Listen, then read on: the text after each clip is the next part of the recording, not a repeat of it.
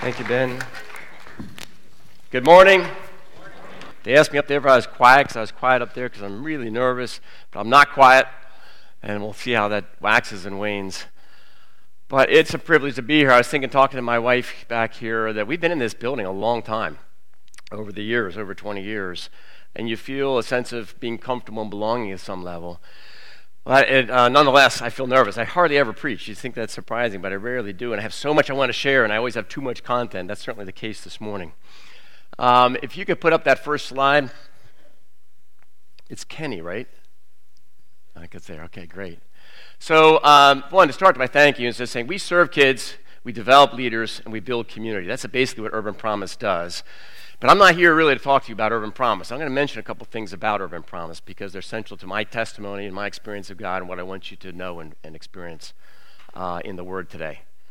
But um, it's really important work that we do, because some of the most vulnerable people in America uh, are engaged in our programs, and they are children of God like your children, and they're families of God like your families, and they're bodies of Christ in the city like this one here. And we'll talk a little bit about some of those things. But your church has been as strong as any church, as a supporting church for Urban Promise. And you have more reasons than any other church not to be. It takes you forty-five minutes to an hour to get to Wilmington.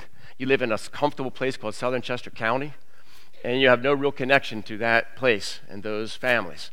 And yet you have made it your walk to journey with us and partner with us and impact us and share the love of Christ and receive the love of Christ as much as any church that we partner with. And I'm grateful for that. It's encouraging, and it's a witness to the love of Christ. All these worship songs, and we'll talk about that, they're important. But if they lack breath, they're empty words. What brings breath into the words? What brings breath into the Word of God? What makes manifestation of the power of the resurrection in this church, in this body, in your home, in your workplace, in your community? It's the way you will pick up that cross and lay it down and die unto self and experience the power of the resurrection manifested in your life. And you say, thank God, this is real life. And, and that's what I want to talk about this morning. And it's urgent.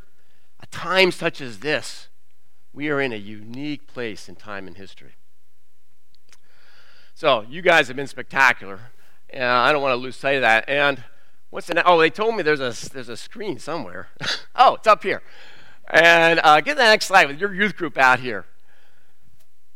Oh, let's pass on to the next slide. There we go.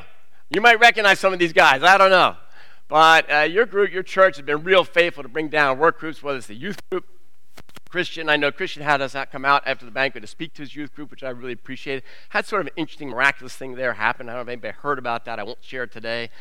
But somebody in your church who knew the woman who shared at our banquet and the power and the transcendence of God to work in all realms of time and space was pretty extraordinary. So I'm thankful for these young people and what they experience. And uh, by the way, I want, at the end, I'll talk about it. Like, how can you get connected? Like, what good is it if we talk and nothing happens when we go out of here? For any of us, whether it's an Urban Promise or some other organization or in your household. Uh, next slide, Kenny. Uh, this is the Paddle for Promise team, or much of them. That's Laura and Mike in the middle, who help organize a lot of that. Laura's on our board, and uh, Mike is a stalwart in a lot of our programs. I'll mention that a little bit.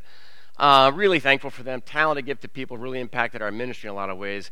But you guys are the leading church on Paddle for Promise. This is a fundraiser for our job training program for our high school teens who work with us. They're the largest year-round employer of high school teens in the city of Wilmington. Very important time to give kids a job and, enter and, and, and integrate them into faith in what we're doing. And this funds that. But you also have um, Eric's out there somewhere. Josh has been one of our um, uh, ca- uh, ship captains. We have to have uh, chase boats and so forth. There's a couple doctors out here, the Roonies, who have done been our medical team on this event. So it's a big event, and there's a, if you've ever done it, there's a sense like, ah, oh, that was good. In fact, it'll come up in a way. This is what we're talking about today will directly impact uh, or reflect what happens in the Power for Promise. But just to say, wow, what an amazing group of people here. Next slide, I think, is Mike Wooden. There on the right with a snowboard. And the irony is, when I come back and tell you about this story, he, he went skiing last weekend. I couldn't go. I had to move my daughter, which you'll also hear about. And um, is there a clock in here, by the way? I'll have to go by my... My, my watch. I'm trying to be moderately faithful to the time. And um, I, I guarantee you it'll be a full forty-five minutes. And I don't want to make the people taking care of the kids come out here in a riot and send the kids back in as a mob uh, to take me off the stage. But I want to share what's burning in my bones. Um, but it's interesting because I'm not sure Mike ever put the snowboard on. Has anybody here actually seen Mike snowboard? Maybe it's all a ruse. He can't actually snowboard. Uh, it's just like a prop. I don't know. But the reason was because he spent the whole day with one child who I think at the end of the day made one run, quote unquote, down the bunny slope. Now, on the one hand, if you like to ski, that is the most miserable thing in life, is to hold your snowboard all day on the bunny slope. But it is the most profound and subtle act of picking up a cross and laying your life down so someone else will have full life. And we want more of that. And we want each person here to live that and breathe that and manifest that and express that with confidence and humility and power in the culture. It's easy for me to get off track, I know that. Okay, who the heck am I, by the way? That's the next slide up there. Um, the best thing about me is the woman in the orange hat. Amen. So uh, just real quick, so you know, like, well, who the heck is this guy talking to? Some of you might know me, most of you wouldn't. And grew up in Wilmington, Delaware. Our family's been there one hundred fifty years. Uh, U D grad. Are there any blue hens out here? Yeah! Glad to hear that. And um, so I'm, a, I'm an organic chemist by training. And I love organic chemistry. I spent twenty years in the chemical industry, and I was outstanding at it. And I'm not trying to be, you know, like, it's just an objective statement. So I worked in a, in a Fortune five hundred company. I was one of the anointed few in a company of twenty thousand who've been selected to be potentially the C E O someday. And they put you in the special track programs. And I was in that program, and I killed it. And I loved it. And I miss it to this day. Did that for twenty years. Uh, and I was a you know, global expert in my field, highly esteemed and sought after, wined and dined in all the best five-star resorts around the world. And I loved it. Uh, and eventually, God intervened in my life. And so, like, you know, I really want you to do this thing in Wilmington. And I'm like, oh, geez, I really don't want to do this. There's a bit of a journey in that. I won't go into any of that. But I'm like, ah, oh, kind of very grudgingly, which is my life story is pretty grudging. And like, ultimately, I'm faithful, but I don't have a willing heart. I'm very much like, uh, like um, one guy showing a blanket on the, the prophet who goes in the whale, Jonah. uh, and um, so anyway, I left that work to start Urban Promise in Wilmington. And we've done that. This, this summer will be our twenty-fifth year. Um, and it's a very interesting journey. So I've had I've had as much success, six-figure salary, every upward mobility opportunity, comfortable life, power, esteem, everything that you could want in, in the contextual, the secular world. And all that's good. Anybody here, you do not have to become an urban missionary to manifest the power of Christ. In fact, it would be far more effective if all of you were manifesting exactly where you live and breathe today. In your job, in the hospital where you work, in the school where you teach, wherever it is, in the in the place where you're spreading mulch in a landscaping business. Um, but I, you know, like so, I, I I love business, and it's a great place to manifest. You don't have to become. But on the other hand, it was one journey, one season, and I've had a totally different one in contrast. And it's a really interesting gift from God. Not completely sought, but very valuable. By the way, real quick on these folk here, my daughter on the right is a doctor. My girl there in the middle is a master's of fine art, working in her field, and a gifted artist. My son is a P H D in material science engineering. My wife's a nurse. Uh, all three of those young people are practicing their faith dynamically in their church with leadership and engagement. That's the most important, transcendent, eternal outcome of us raising kids. Most of that was God's grace. I think I would argue I did a lot of things right as a father. I did a lot of things wrong as a father and as a husband. And the gap between what I did and what God did is His grace. And I am grateful for that. Um, and I, it's fun to enjoy it. This is a picture of my backyard, by the way. And um, it's not really. But we climbed four thousand feet to get there, so I'm really proud of this picture. You keep wondering, you're like, can I climb that gun? It's out in California. Next picture. I'm going to tell you a quick story. Um, the reason I couldn't uh, ski this week, or uh, yeah, is um, my daughter was moving. She lives, uh, she works in a, in our conservation center in west, northwestern Massachusetts, very rural, and she's moved from Williamstown to North Adams, extremely secular part of our country. Uh, lots of churches that are now community centers, not many churches that have any kind of life whatsoever. And as an aside, and you'll hear me say this again, one of my messages today is the church is imploding everywhere. Even the healthiest churches, to my way of thinking, my experience, do not have a bright future. This church is at a critical moment. I'm just a guest. You own the community of this church, and God's calling for it. And you have a new pastor you're excited about, and praise God for that. And there were faithful people and faithful community members who sought and affirmed this individual. And I look forward to how that's going to affect this church. But I'm not really speaking to this church, and I don't know it well enough to say, but I can tell you generically, church has stage three cancer, and nobody will say it. And we don't want to get the bad news, and we just want to live it out and not address it. And getting that treated is going to be painful. So that's an aside. And one way to look at that metric, by the way, and this, I'm jumping ahead, I know I am, is what is the demographic in this church right now, particularly in terms of age? How many people between fifteen and thirty-five are sitting in these pews, and does it represent, uh, statistically, the appropriate demographic mix for this church based upon the community? I don't see it. I could be wrong, but I don't see it. So that's just a brutal metric. Data matters.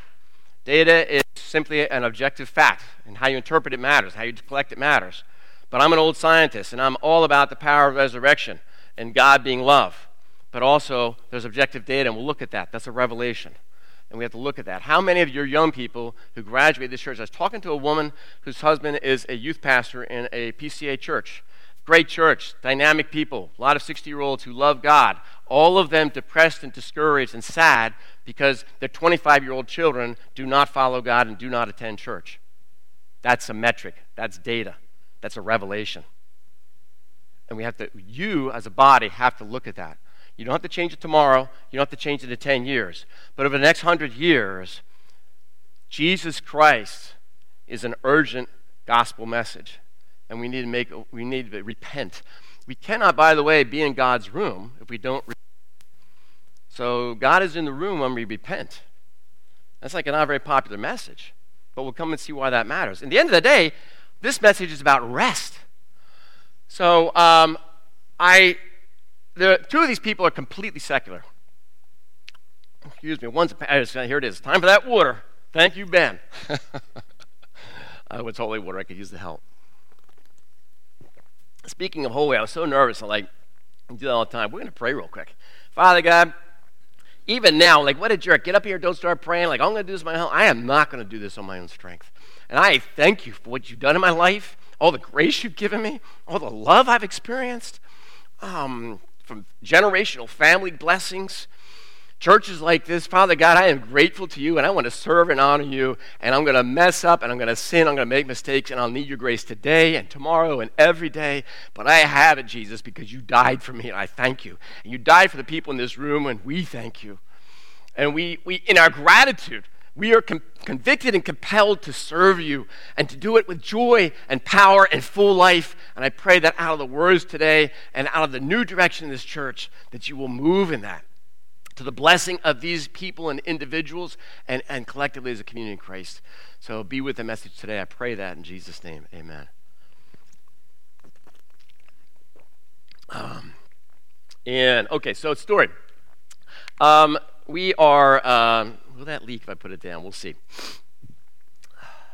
Moving my daughter, a lot of stuff. Don't know how this girl got so much stuff in this little apartment, moving to another little apartment with a lot of stuff. Amen, Monica? She didn't say nothing because she's quiet, but she's saying amen. And we worked like crazy, packing up, all got up early in the morning. These people showed up. We had vans, we had trucks, we had all our minivans, uh, and and we had sort of a timeline because this team of people was only available at a certain time. Two su- entirely secular people, a pastor up in the upper right-hand corner, my daughter's pastor, my two daughters, and me, and this guy, uh, my wife, Simeon, whose father is a pastor. Very interesting mix of people uh, who works with Brooke in, in the Ark Conservation Field. And Uh, we did all this work, and then we went back for the second load, and we took a pizza break. And I'm telling you this story because um, these are parables. They're true, but they're parables. And within every one of these stories is massive amounts of data and information and revelation. And I think you'll remember some of those, but you've had these. Every story I tell, you've had these. There's nothing unique or new in my testimony or my witness. It's just singular to my experience.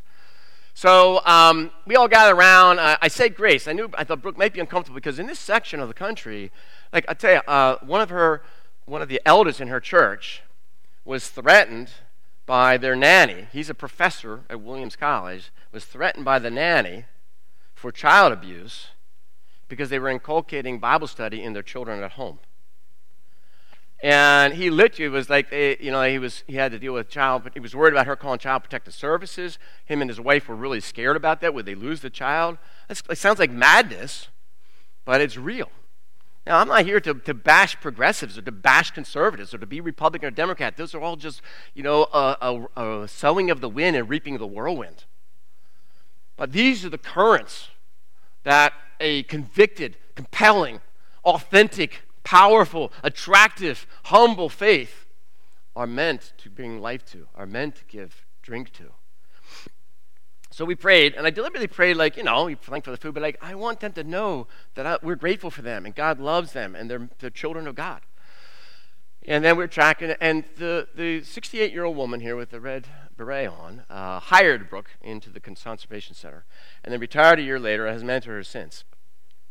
And uh, she mentioned that her father died when she was thirteen.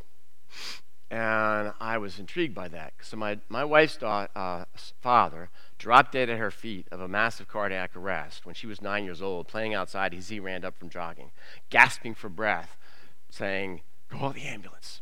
And she didn't really understand what he was saying or doing. And from nine to nineteen, my wife's life was full of trauma that totally changed the vessel that God had, if in a sinless world, intended her to be. We're going to talk about trauma and sin and its effects on our lives. There ain't nobody here who hasn't experienced all these things. They're all different for each person. We're all these clay jars. We'll mention that. And so I said, well, gee, you know, Leslie, would you share? Because my wife had a similar experience. How did it impact you? And, uh, you know, would you share that experience? And she did. You know, she was nervous, but she started to talk about her father dying in a car accident, and her fa- her mother basically went off the deep end and, and went out of the picture entirely. The older sister really lost contact with everybody, and her, the thirteen-year-old, became the mother to raise the younger kids. And she said, you know, it really changed my life. It made me really good at my job, which she was really excellent at. She said, I'm not sure it was the best thing for me overall, but it made me good at my job. We're going to look at that in detail when we talk about Joseph this morning. But she welled up in tears, got choked up in her voice after she shared for like fifteen or twenty minutes. And then she said, I just feel so embarrassed. I just talked about myself the whole time. I'm really sorry. And I said, no, you have blessed us with the truth, with transparency. You shared in your vulnerability a fundamental human dignity truth that we can all relate to, and we need to understand that we've all walked these journeys and we can carry this together. And it does wound us, but it also shapes us. And what was intended for evil does not have to be lost without redemption. We'll come back to that. And the common denominator was, you know, like we all were there because we love Brooke. But she shared this story. And I just said, you have just bound us together in a more abundant way than if you hadn't shared that. That is a that is a that is an example. It is like an experiment with, with an outcome. So we finished the afternoon. We were crazy. Simeon had to go, but he stayed long. We finished the thing, and we got everything upstairs unpacked and all that kind of stuff. Everybody stayed extra time, completed the task. And then that night, around ten o'clock, when we were done, my my two daughters and Monica and I just sat completely exhausted. You know that stage where you're so tired you can't get up to go to bed? You're like, that's too painful. I just want to sit here. And we talked about how we had this incredible sense of rest because we had completed a critical task in the time that was appropriate, but more importantly, we had done it with a body of people, and there had been a transcendent, beautiful outpouring of that abundance. We had developed in a, an intimacy in a community in just eight hours that we felt this sense of joy and fulfillment and abundance and full life and rest and completion and beauty and enthusiasm, as exhausted and worn out as we were. And so I'm not opposed to balance and boundaries and self-care. But those are idols. And we worship them in the culture increasingly. We'll come back and look at that. What a vain hope. So it's appropriate for a million reasons. Jesus does it. We see different people do it. So I'm not having it. Let's all go burn out. But the illusion that there is rest in those things without a foundation, it's a house built on sand. So we'll come back to that. Go, what's the next slide? Mm. Not going to read all these. Enormous array of things in Scripture. I just picked a few. Really interesting different kinds of rest. One example would be when David, the child he bears with Bathsheba, who dies and is cursed after Nathan confronts him. Very famous passage where David is distraught and all of his servants are so concerned, and then the child dies and they whisper, like, we can't tell him. What will he do? And he's been in sackcloth and ashes, and he hears them whispering. He says, is the child dead? Yes, the child's dead. He gets up, he goes, he bathes, puts on a fresh set of clothes, he sits down, has a meal. And they're like, what? What's up with that?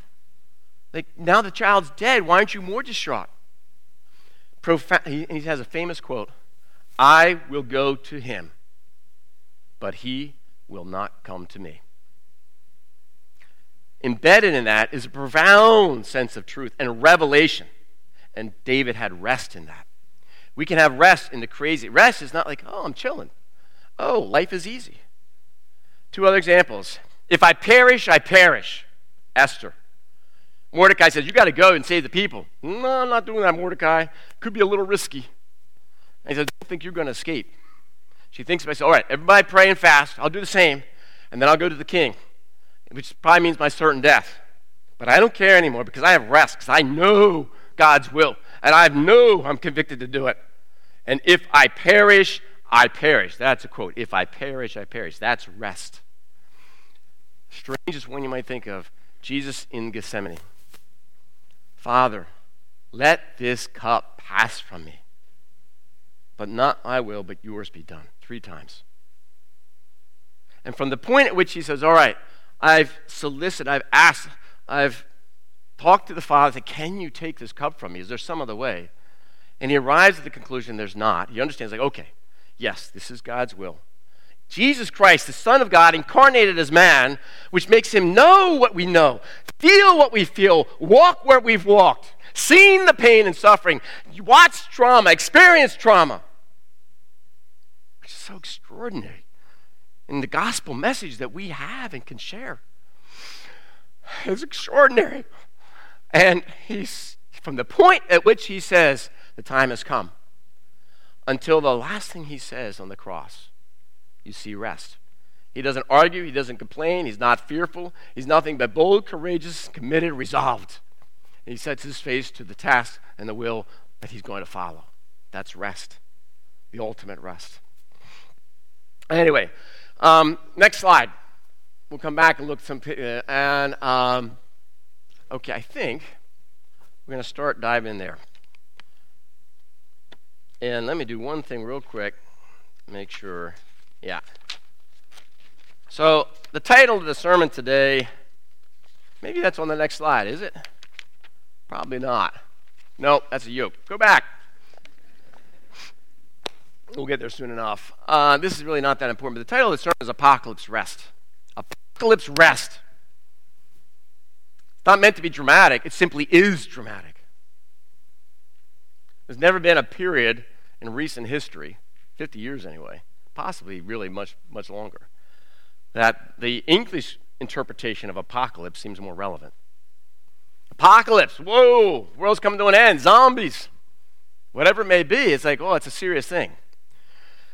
But the book of Revelation is called that because it is the apocalypse of Jesus Christ. Those are the first, really, three words, but Allah is not really in the Greek piece. It's apocalypse, Jesus Christ. The revelation of Jesus Christ. So I'm interested in Revelation today. Not the book, but the experience and the reality. And uh, its relationship to rest. So um, we're going to read these passages. I'm going to lay out some scripture. And then we're going to bring that back and connect it to things in people's lives that I think will make sense to you in some respects. Um, and I do want to say two things about apocalypse and what we want to do. Uh, it, it, it's just reading off of Strong's Greek numbers. Anybody can look it up online. Um, probably means to uncover, revealing what is hidden, especially its inner makeup, to make plain, to manifest, particularly what is immaterial. So when God manifests his truth, when he reveals his truth, when he takes these deep inner things, and they become more and more concrete, and we grasp them more and more, and they're more and more relevant and practicable in what we do in our lives, that's revelation. That's apocalypse. And we are desperate for apocalypse at the current time in history. And that's a great thing. And it's an incredible opportunity. But we don't want to let it pass us by. You only want to say, what's the application for rest in the world? We're going to look at rest in Genesis. And I, ultimately, rest is our ultimate goal. And I'll explain that. Uh, rest is only achieved by walking in God's will. It's the vector of righteousness and love. I don't know if there's any engineers here. I'm not going to go into that. But it a vector is magnitude and direction.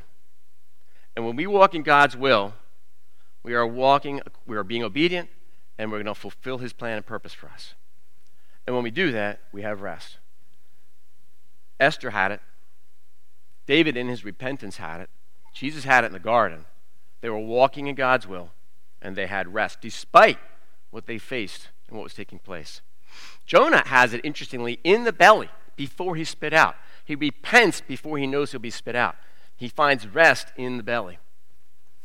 Very common. And so if we want real rest, not self-care rest, but real rest, we'll have to pick up a cross. We'll look at that real quick here. So um, I'm going to read Genesis first. And this is where rest first comes to us. God saw that all he had made, Genesis one thirty-one, that all he had made, and it was very good. And there was evening and there was morning the sixth day. Thus the heavens and the earth were completed in all their vast array. And by the seventh day, God had finished the work he had been doing. So on the seventh day, he rested from all his work. And God blessed the seventh day and made it holy, because on it he rested from all the work of creating that he had done. This is the first reference to rest. This is the rest we're all seeking. This was the rest that God carries and, and uh, existentially carries with him, is him.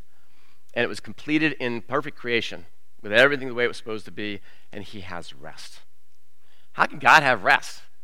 Part of it could be his message to us, but it's a fascinating, it's the manifestation. What is God like? And we're made in his image, so how should we walk and be? And this is the rest that we're going to come back to, say this is what we want. But he did six days of creation. It was a lot of work. And it isn't less like, like oh, he was exhausted physically or emotionally. It was the concept that he had a will that he intended to achieve. And when he achieved it, he had rest. And so he has a will for us. And when we follow in it, when we achieve it, we will have rest. When we finished the task of moving my daughter, we had this crazy rest. We were touched by the testimony shared by this woman. We were touched by the love and the work shown to our daughter. The common ingredient was that they all loved my daughter. We all did. There was a bond of intimacy that came in that. There was a task. There was hard work. There was faithfulness in that. There was obedience in that. There was sacrifice in that. And there was completion when we were done. And it's the simplest thing, and yet tangibly I can say, I know what this rest feels like. I can experience the rest of God at the seventh day that he that he ordains into the Ten Commandments as the Sabbath. So the most famous passage, I think, in the New Testament, rest. I don't, I'm not very good with it, this kind of technology. Let's see what happens as it keeps falling down here. Is Matthew eleven. I'll be a little bit sarcastic here, but, and I will give you rest.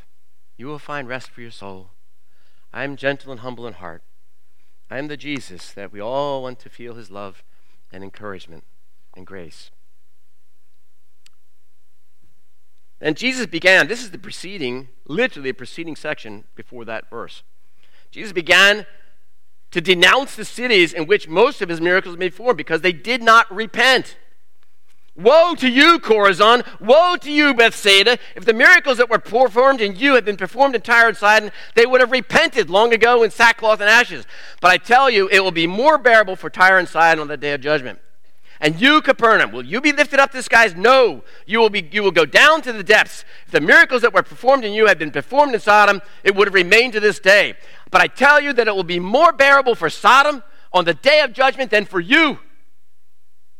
That's the Jesus Christ who's about to tell you, I want to invite you to rest. The ferocity of God's holiness and righteousness and his intention that we would walk in his will and fulfill his plan and restore what was lost and have rest and completion is terrifying as you encounter it. I bet many of you encounter that at some level. No, I made a kid cry. I don't know if that's good or bad, but God bless the child. I appreciate having you there. And he says, at that time, Jesus said, I praise you, Father, Lord of heaven and earth, because you have hidden these things from the wise and learned and revealed them to little children. Yes, Father, for this was your good pleasure. This day and age, by the way, very common for Christians to hide because the culture condemns them so strongly. And we've earned it. We've ceded, and we've been arrogant, and we've been foolish, and we've been irrelevant. So there's an element like, I don't blame the culture. We own the truth, so let's walk in the truth. But at the same time, the culture is not going to be friendly to us, by and large. And, you know, the sense like, oh, science, we've got to be afraid of science. I'm a scientist. I love science. There's nothing science can do that isn't going to be a revelation for God. It could be off. It could be misunderstood. It could be incomplete. But I can embrace science because it's going to, it's going to manifest truth. But scientists are sinners like you and me. Confirmation bias, what they're thinking. My grandfather said, figures don't lie, but liars figure. But all those things... Um, You know what? I'm a little child, fundamentally. A lot of times I think I'm smart. Well, look at that. I think I'm smart. I think, okay, like, and I've been smacked down so many times. I'm an arrogant, foolish man. Really am. I was the youngest kid. I was spoiled. My brothers and sisters would all tell you that. Uh, my wife would tell you that. And uh, at the same time, like, well, that's my broken vessel. That's the, this vessel I became. That's the jar of clay that I am. I'll mention that. And uh, and and so many elements of trauma and sin, these things that shaped me that I didn't control, and now a lot that I do control. And to be hopeless and despairing, but I have Jesus Christ and his blood and his grace and his word and his body. And so I have life and hope and a future. Like, oh, it's good. It's really good. But at the same time, honestly, we're just little children. And when we start to think we're something intelligent, and the culture thinks it's so smart. Science is the answer. We'll look at that in a second. Like, is it really? All things have been committed to me by my Father. No one knows the Son except the Father, and no one knows the Father except the Son, and those to whom the Son chooses to apocalypse him. And our translation is to reveal him. This is the first place I want to talk about apocalypse. Those to whom the Son chooses to apocalypto him. The Greek word is the apocalypse. Same one as in Revelation. So the revelation of Jesus Christ to those whom he chooses. Now, this is a Presbyterian church. I think it's still, it's Presbyterian church. And uh, so everything's ordained. We can just move on. There's no complexity to that statement. Uh, Sag not. I grew up in Methodist. That's an Arminian. And uh, it is a complex passage. We won't go into that. But how does Jesus choose to reveal? And I walked that journey, to be honest. I've had so much revelation of Jesus Christ in my life, and it has not made me one bit more righteous or holy or anything than anybody in here. I'm really run-of-the-mill righteousness. But oh my gosh, the conviction of faith and the, the enthusiasm of that and the drive it creates for truth and light and hope and power and justice and restoration, it's insatiable. It is a well of living water. And so how in the world, why in the world would Jesus reveal this to me? And all of you had experiences like this. So, but I've had a special one for sure, and that's all I'm sharing on. But I think all of us want more of this. So here's the, the guts of this passage. Come to me, and I'm going to break this down all the way through. Let me read it real quick, and we'll come out and break it down. Come to me, all you who are weary and burdened, and I will give you rest. Take my yoke upon you, and learn from me. For I am gentle and humble in heart, and you will find rest for your souls. For my yoke is easy and my burden is light. I've never really liked this passage because I never feel it. Like, his yoke is not easy and his burden isn't light. But I don't get it. Not feeling that. It's frustrating because it never feels like that. And I have to say, uh, a lot of things that happened in my life lately and, and precipitating happened to, to a preacher. And thank you for inviting me. What a gift. Uh, I should pay you to do it because it's like it's like therapy for me. You know, I finally get to share all these things in my heart. And... um But the, uh, what was it? No, they've distracted that. Oh, his yoke isn't easy. It doesn't feel easy to me. And for the first time in my life, like, oh, I get it. Huh. I think I get it. I want to share that with you in part. First of all, come to me. I'm not coming to you. That's a passage where he talks about, does that? I'm going to come to you, and I'm going to give you my rest. I'm going to bless you. I'm going to show you my love. Come to me. It's imperative. You come to me. That's a charge. If we want rest, we have to follow the vector of his righteousness in love, to follow in the path of his will. All you who are weary and burdened. Um, huh. Which person in here isn't weary and burdened? Some may be in a season of rest, or restoration, or recovery, and others are just going into the worst pit they can imagine right now, and everything in between. So, praise God when we're in seasons of rest. We can't endure unending suffering. And sometimes it's our own sin. We'll come and look at that. And sometimes it's Job. He didn't sin. But God said, we're going to test you. But um, weary and burdened. So two things about weary and burdened. Weary is toiling to the place of exhaustion. Not where, like, I felt good, I got it done. Like, I'm worn out. I can't do anymore. I keep doing, I hate this job. I go every day. I got to feed my family. But it's just toil. There's no joy. There's no fulfillment. There's no pleasure. It could be that's how your marriage feels. It could be how the relationship between you and your children or your mother and father feels. We are weary. We've toiled. There's a difference between toiling for what doesn't last and toiling for what's eternal, laboring for it. The second thing is, and burdened. And by I'm going to press into the Greek and all these things because it's really important to go into the original language because it's different. You just can't translate these things. I happen to be fluent in Portuguese, and it's really helpful in doing this because you're like, yeah, you realize like that. Some languages, they just don't line up entirely.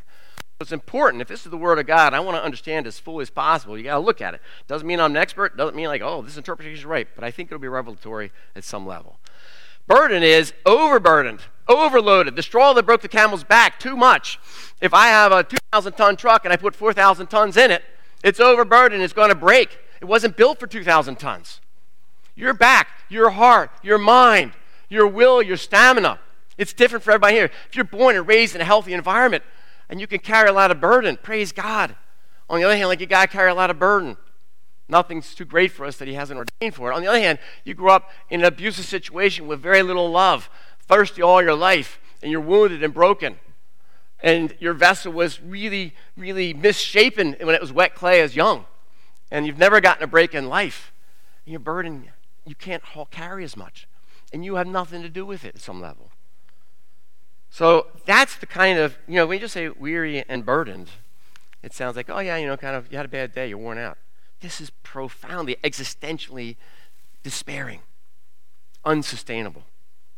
By the way, and this defines the culture. I can't resist in a way. Jump ahead a few slides here. Can you show the slide of the word trauma?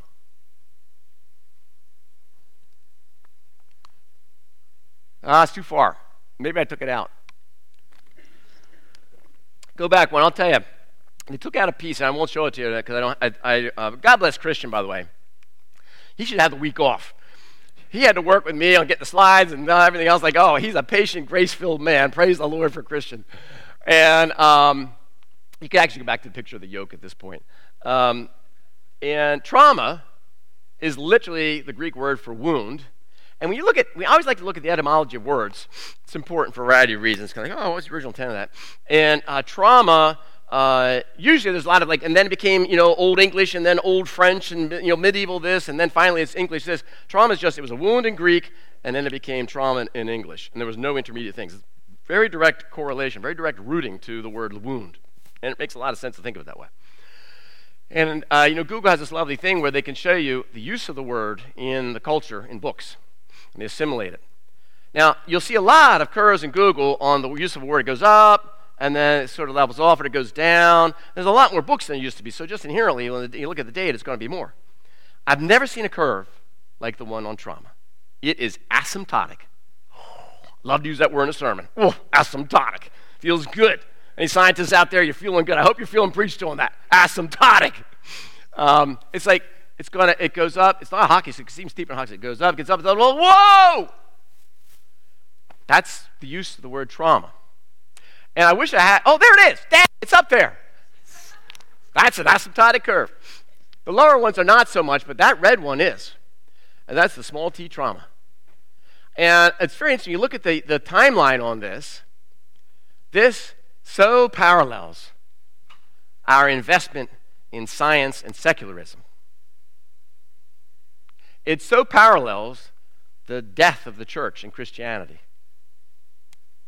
Just really look at, wow, that curve is a remarkable correlation to those other events. Is that an accident? Unlikely. Haven't probed it, but like, oh, that was really interesting and revelatory. That is an apocalypse. But the reason I drew the curve now, or draw it up now, is because um, suicide between two thousand and two thousand twenty is up thirty percent. You know, if murders are up thirty percent, you know, it's like, wow, which they probably are actually. But suicide between ten and twenty-five-year-olds is up sixty percent. Do we have more rest as a culture? Do we have more peace, more fulfillment, more carrying of burdens, more intimacy, more love, more hope? That suicide curve, this trauma curve, are simply metrics that reflect what's happening, happening in our lives. We don't have rest. We are heavily burdened, and we don't really know what to do about it. But we do. That's a hopeful thing. And by the way, an interesting thing is, trauma-informed camps is all the rage. We probably have some psychiatrists in here. I'm all in favor of it. It's very important. It's a useful tool. It's a development of science. And what you see, interestingly, is science trying to develop the knowledge that's already in the Word of God. This is the greatest hack in history. And no amount of science, infinitely for the future, will ever be sufficient to deal with the robust challenges and problems of human beings. Science is a single variable, maybe a double variable, double-blind experiments, various. You cannot comprehend the complexity of the human heart and emotions and yearnings by science. But trauma-informed camp is helpful. It's a useful tool. But it's very interesting that the more that we talk about trauma, the more trauma we have. The more that we're investing in science and say, we got we got tools now, we can feel, deal with this, we're getting more trauma, not less. All right. Well, the point is really about rest. And take my yoke upon you. So you can go to the yoke slide there. Just make sure you know what a yoke is. I'm sure you all do. But like, it's useful to see that. But then go to the one with the cow, the, the oxen in it. I have to tell you, this was really interesting. I'm preparing the sermon. Ah, let's have a visual image. Make sure you know what that looks like. And I'll come back to that. Something that really almost troubled me when I saw that. Um, come to me all you are weary and burdened. I will give you rest. The rest here, I want to read something. This is directly out of the Greek. This is so comprehensive. It's a really encouraging rest. It's a comprehensive, yes, this is our hope, and we can res- we can achieve this. We can experience this. Not when we die and go to heaven, now. And the culture can experience with us and be drawn by that and yearn for it and have your testimony matter, and they want to know why you have that rest. And they listen to you, and you share life with them. You don't preach at them. You love them and encourage them and carry their burdens and lay your life down for them. That's possible now.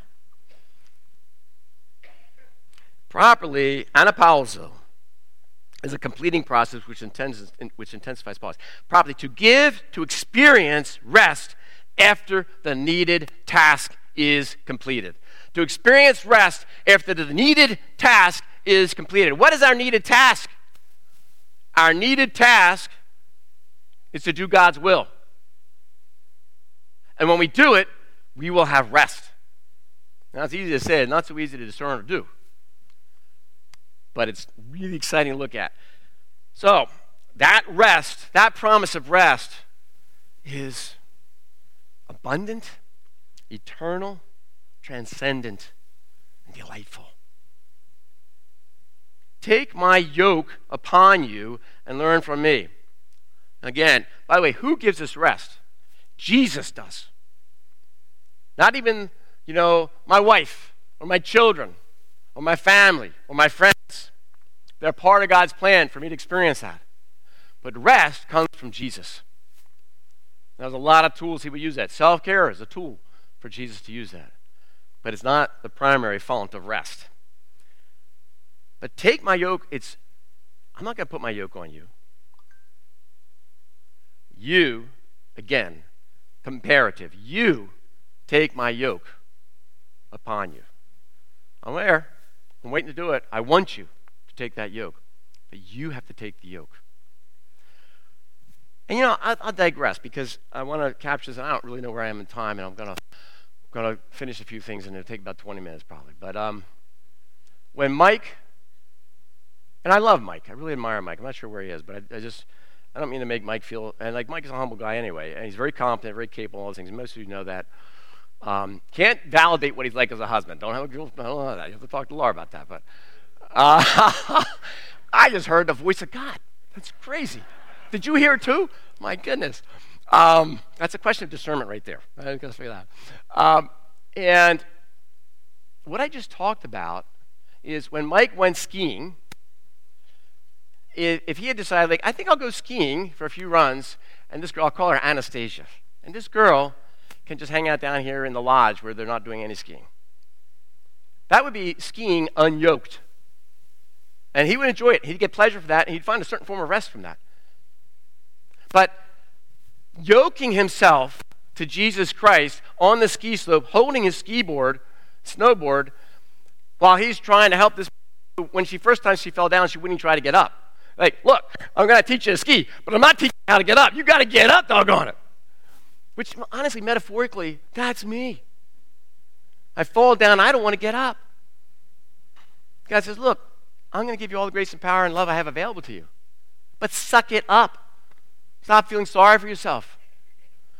Own my invitation to the promise. Mike put on the yoke by laying down his life to spend all day walking up and down the slope on his boots, which is even worse. And that's a great example of being yoked. But here's the other thing that struck me is, let's just imagine in this image, this troubled me. And it's like, well, I know what a yoke is. I've seen it in my mind a million times. But when I actually put this, Jesus... Like, it'd make more sense to me. Like, oh, um, gonna, come come to me. Put on the harness. I will sit in the chariot, and I will give you direction with the reins. The king of the universe, the creator of the universe, should sit in a chariot of gold and harness me. He shouldn't be yoked to me as a beast of burden serving man. This image... It's not like Jesus, Jesus Christ invites us to do what he's already doing, is pulling the plow. Serve. I did not come to be served, but to serve and to give my life as a ransom to many, Jesus says. And this is what he talks about on earth. For the balance until he returns, he's inviting us to take on this yoke. And the other thing that troubled me in this sentence is I thought, it's obscene. It's obscene to think that he would want to yoke with me because I know me. And I know my life and everything about it. And I just I thought about doing a, a, an object lesson here. If, and the young people, I think the young people came in here, but I, just, I thought about having vanilla ice cream, which I'm very fond of. Kirkland brand is really good. And um, and having two bowls. One is pristine and delicious. And the other one, I wanted to take our vacuum cleaner uh, canister that has all the stuff in it and then dump it on my bowl of ice cream. And then I ask, okay, which of these bowls do you want to eat? Because that's not metaphorically too far from what I would look like in my heart. If all my sin was shown on this screen, we'd all be disgusted, and probably true for all of us. And yet he invites us to be yoked to him, the holy God of the universe, creator, son of God. And it's troubling at some level. But then it's like, he loves me. He died for me. And I'm thankful, and I want to be yoked. Let me not resist it. Let me give up being selfish and foolish and short-sighted. And let me embrace it, but it's hard. How do I do that? And that's the next passage. So take my yoke upon you and learn from me. This is key. The implosion of the church is the failure to follow the model of evangelism that Jesus laid out. Um, to a large degree, over a thousand years or more, but particularly recently, and most especially recently, we were assimilating the culture, we're assimilating the tools of the culture, and the expectations of the culture instead of leading the culture. And we're trying in many ways to assimilate that because we want to keep young people. We better be like what young people think is cool, and we better pursue those things. So I'm an old guy, and young people are like, hey, he's an old guy. What's he know about this? So I get that. And so to be excellent and to be relevant That's just loving somebody. Now, I work with young people. I work with young people in the city for twenty-five years. And I find it profoundly life-giving to walk with them, to learn from them. I'm an ignorant old white man, to be blunt. And most of the children I work with are black or Latino, mostly black. What an urban and under-resourced and highly stressed and highly traumatized. What do I know? What can I really offer? Everything I've learned about how do I love someone properly in the community I serve, virtually all of it has come from the children and families I serve because they share their lives with me. That's why I, I hated missing the ski trip, because you're on those trips and the children share their lives with you. All right. I realize there's a ton of other things. Um, and I'm going to I have to condense that. Uh, and you will find rest for your souls. Oh, I'm gentle and humble heart. Now, here's the secret to how do we get that rest. And these two words, gentle and humble, you know, they just don't translate in English well at all, and they talk about that, and I'm no expert. But they really imply emptying yourself, being completely emptied. Do you have the picture of the uh, the hospital gowns? And I was thinking about, what's an image of being emptied? And uh, maybe it'll come up there. Maybe that dropped. Nope, that's not a hospital gown. Well, you can imagine it. If you want to be humbled and emptied, get stripped, put on a hospital gown which doesn't even cover you and hardly ever ties, and it's in the back and I can't reach it, and get a colonoscopy. I'm not feeling so proud or excellent or privileged. I'm like, man, that's humbling. I've just been emptied. And the interesting thing, when I left six figures and highly esteemed and a global expert, like, we weren't really high-maintenance people on our income, on what we did with our income, where we lived and the cars we drive. We drove a car for fifteen years till it died and that kind of thing.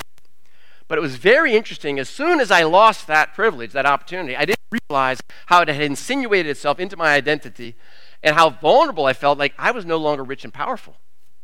In fact, I was working with children in the city, and I had no competence at all. And I was, like, humbled and incompetent.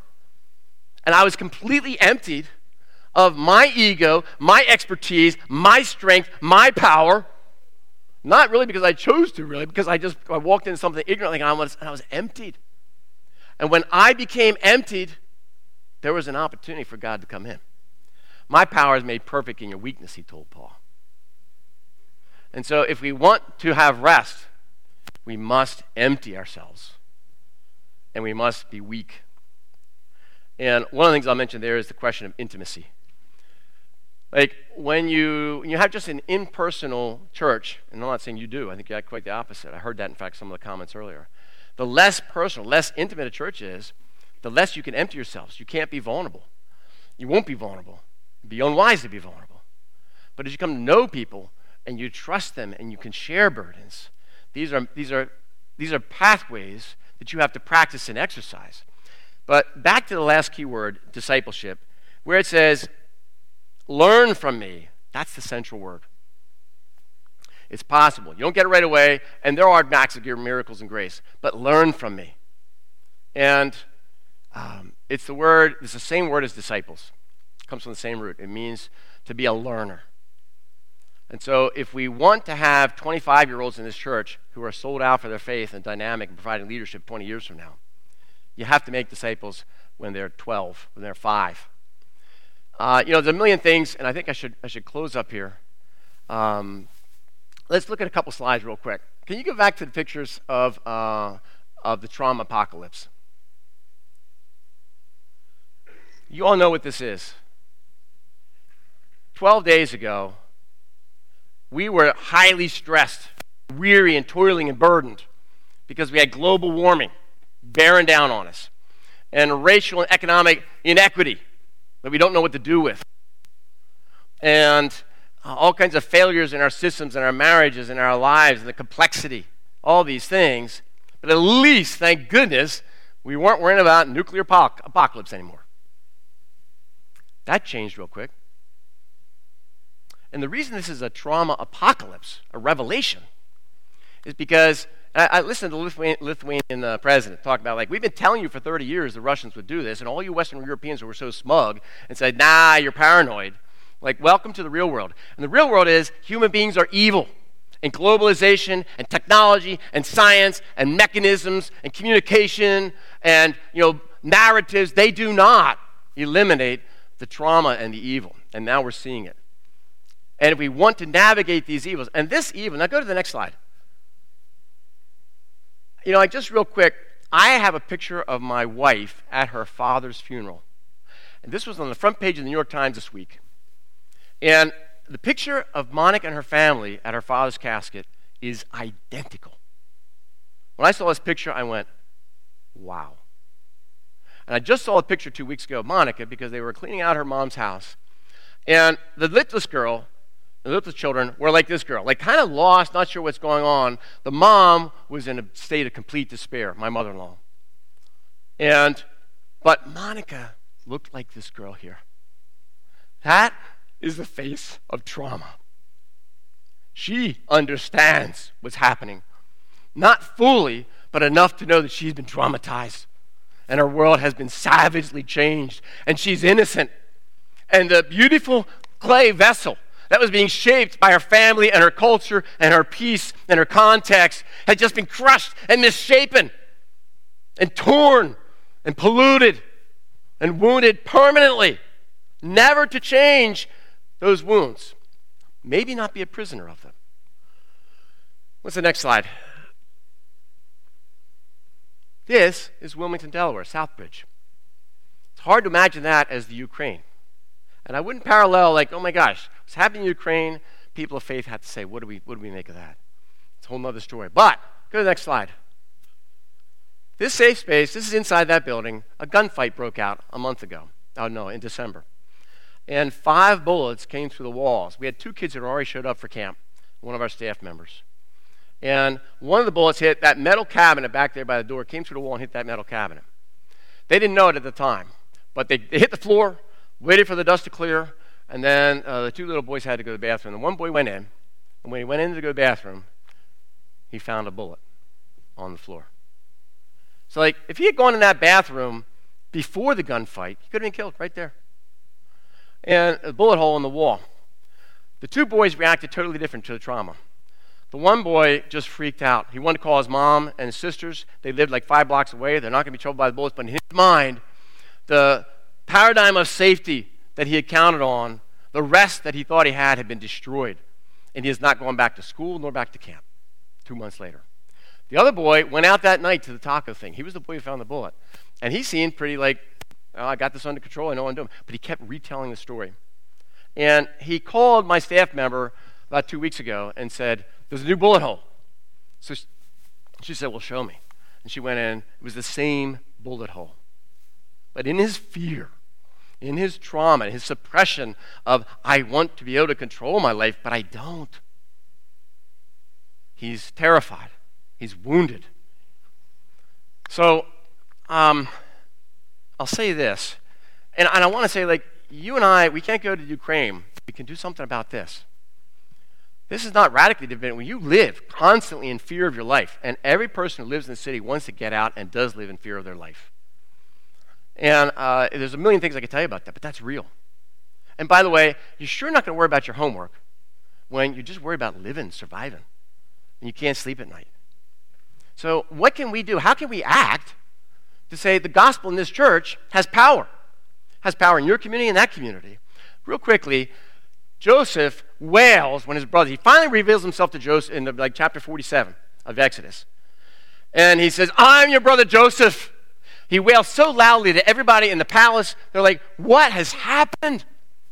And he's going through an existential challenge saying, will I kill my brothers or will I save them? Joseph was traumatized. How was he traumatized? He was the golden boy, the fair-haired boy. He was the favorite. He was raised, everybody's sheaves will bow down to you. He had every privilege. He had the coat of many colors. He had everything that would be the trappings of rest and effectiveness and power and life and abundance. You know how he was traumatized? Because his father loved Rachel and not Leah. That's family trauma. And the boys born to Leah hated Joseph and sold him into slavery because they were traumatized. And this was their chance to manifest their trauma and get vengeance. And the whole process of Joseph having to be now a broken vessel and be completely changed but all of it so that God could save his people.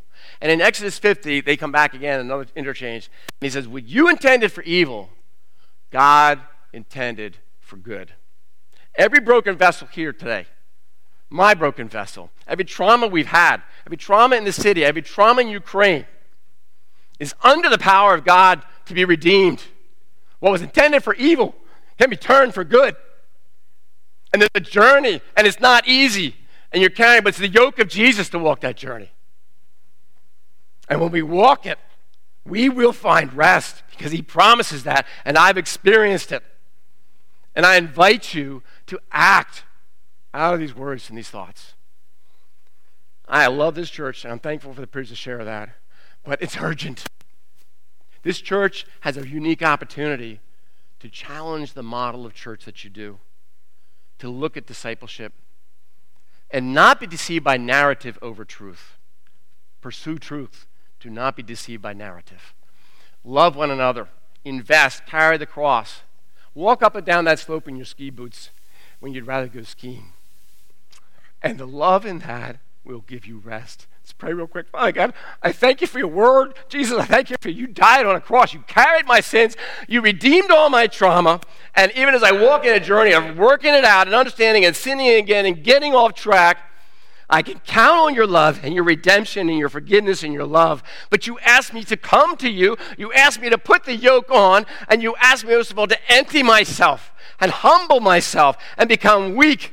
And that's a cross, dying on a cross in order that we might have life. Help us, help this church, help us individually to discern how do we figure out the cross that we need to bear? How do we carry it with each other? How do we find rest? How do we proclaim that rest in the way we love those around us that's compelling and authentic and enduring and delightful? I pray this in Jesus' name, amen. Amen. Amen. Thank you, Rob. Well, today we...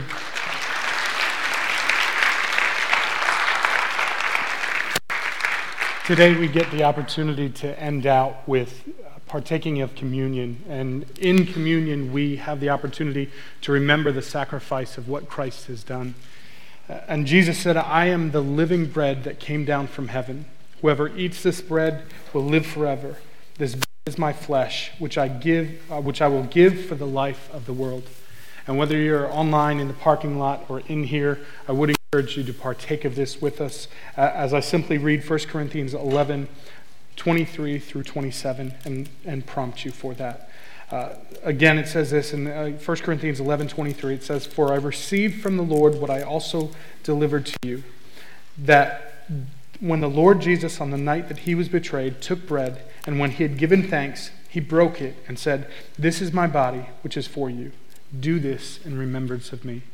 Please partake of that bread or the cracker in remembering that this represents Christ's body.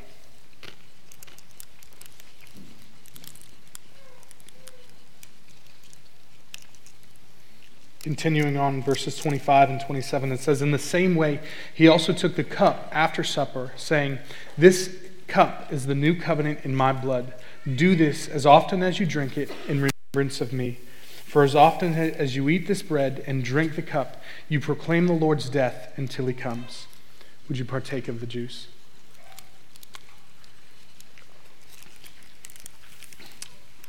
Heavenly Father, we thank you for what you've done on the cross. Lord, we thank you that we can enter into right relationship with you.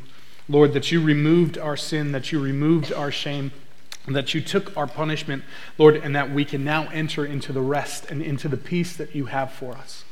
Lord, I thank you so much that uh, I pray that we would be simply your hands and feet.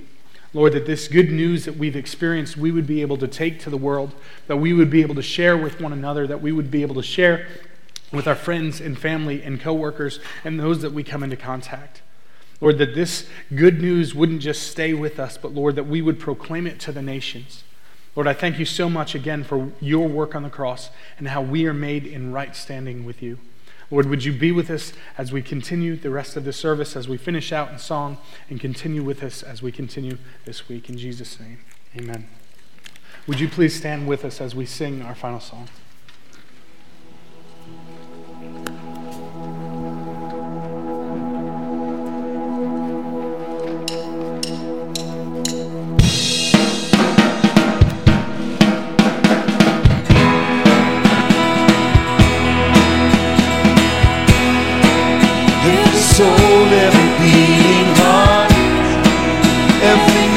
nation and every tongue. Come find hope in the love of the Father. All creation will bow as one. Lift your eyes to the risen sun. Jesus, Savior, forever and after. This is love. Jesus came and died and gave his life for us. Let our voices rise and sing for all these love. Our fear is overcome, 'cause our God is love.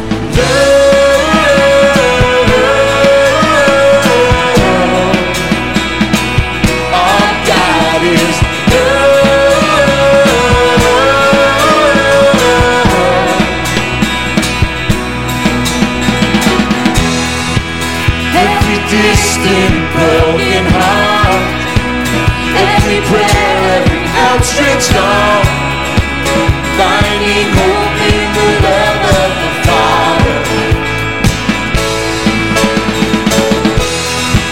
He's to age, let his praises rise, all the glory for all of time. Jesus, Savior, forever and after. This is love. Jesus came and died and gave his life for us. Let our voices rise and sing for all he's done. Our fear is overcome, 'cause our God is love.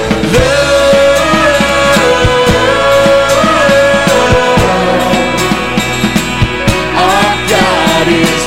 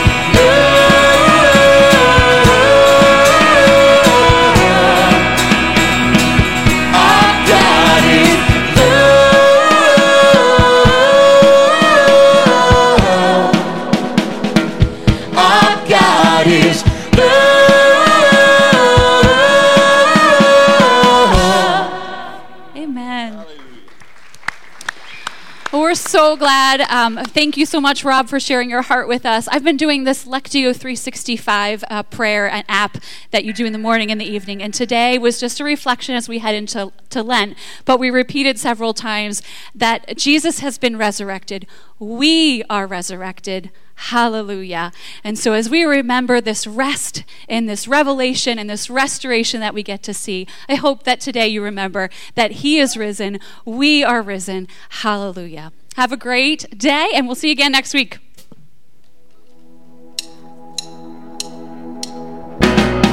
This is love. Jesus came.